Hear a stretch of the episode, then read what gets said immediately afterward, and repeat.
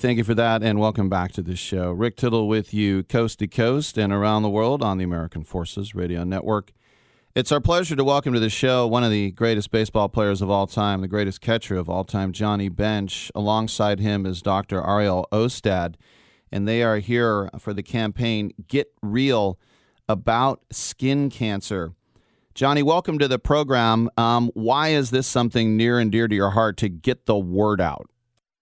Thank you, Rick. Well, 10 years ago, I had uh, uh, basal cell carcinoma. I had uh, couple of spots on both eyelids. Actually, looked a little bit like pimples, uh, blisters, and we lanced them, and uh, but it came back, and uh, that's when my optometrist said, "You really need to see a dermatologist." We did a biopsy, and then the biopsy showed the basal cell carcinoma. So uh, we did the surgery, had it removed. Fortunately, it was uh, they got all of it. Uh, I say at this point, I've been cancer free for 10 years, but I think we, even though we are and believe we are, we will continue to make our appointments with our our dermatologist to make sure that there's not really a problem. I'm I still do my self examination. I find little spots or I start to get worried about a mole, I start to get worried about a freckle even, and I start to get worried about little blisters and the doctor will be able to tell you much more about that, but you know, I'm teaming up with Regeneron and Sanofi to make people aware of the fact, and that's why we have the website let's get real about skincancer.com to have more people aware of them and more protective in these days when the sun probably is getting hotter. It seems to, anyway. Yes, and Dr. Ostad, uh, as Johnny was mentioning, catching those non melanoma skin cancer before it advances, doing, as he was saying, the self diagnoses. What, what can you uh, recommend for that? Uh, what I would recommend is, is you know, early detection uh, really allows us to basically stay healthy. So the key is number one, it starts with sun prevention. So staying out of the sun during especially the midday between those hours of let's say 12 and 4. And then if we are going to be outside, you got to use that sunscreen. Find the sunscreen that you like, something SPF 30 and above, and basically reapply it. Reapply it every two hours. Wear that sort of wide brim hat, wear your sunglasses to protect your eyes and your eyelids, wear that long sleeve sun shirt to protect your body. Um, that's the ultimate form of protection. But the key is, you know, majority of these skin cancers are due to sun exposure, uh, and it starts about, you know, educating ourselves, our children, about the importance of basically sun protection. Johnny, I grew up in Oakland in the 60s and, and 70s, and of course, loved Charlie Finley's A's and the, the big red machine. Of course, you guys locked horns in the World Series. They won three in a row. You guys won the next two. What did you think about Charlie Finley's team with the white spikes and the green and the gold? what did you think about those guys with the crazy mustaches? You know, he was so far ahead of his time, Rick. I mean, he was just, he was the. Uh, I guess you'd call like a you know what you'd have at the circus. You know, you'd have the guy out there and he'd be barnstorming and everything else. He was one of a kind. He knew how to attract attention and he knew how to bring people out. And of course, I think he even paid guys to didn't it wasn't it mentioned that he paid guys to wear mustaches? Yeah. That you know, I don't know if it was Catfish Hunter or Rollie or whoever they decided to do, but he was a showman in himself. He was Barnum and Bailey all all rolled into one. And he brought a team together that, as far as I knew, never got along in the clubhouse.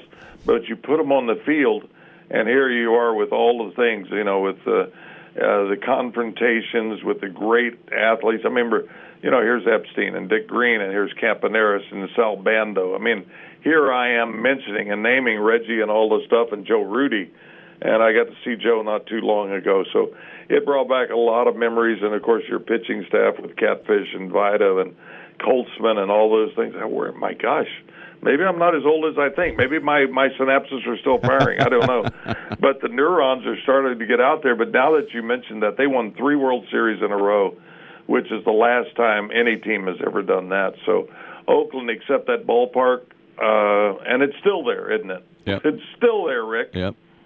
Well, I want to ask you. I want to ask you too, Johnny. The way the, the the position has changed. You know, we have the sort of the Buster Posey rule now. You about blocking the plate, and now you got little electronics on your knee. You can push a button and tell the pitcher what to pitch. What do you think about the modern catcher now?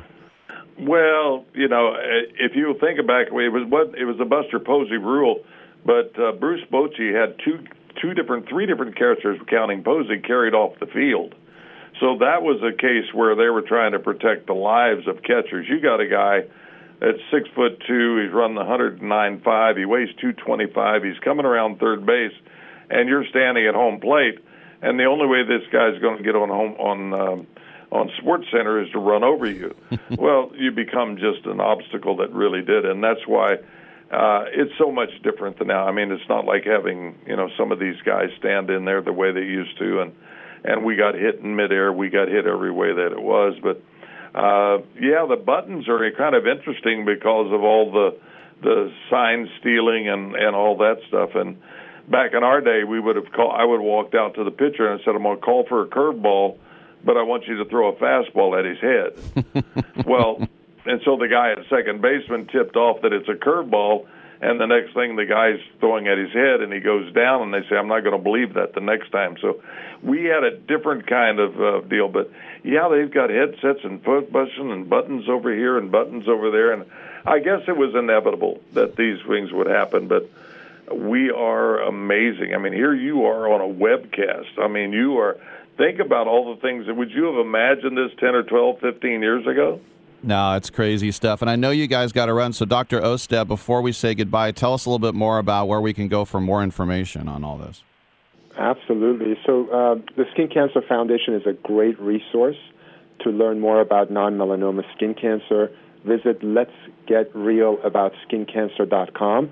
There's a wealth of information about non melanoma skin cancer, and you can learn so much about education, and education is certainly knowledge is power. Yes, and uh, sponsored by Regeneron and uh, Sanofi, Dr. Ariel Ostad and Johnny Bench. Johnny, I'd love to have you, you, on again, talk more baseball with you. Thanks for coming. Yeah, on. it sounds like you know what you're talking about. Thank you.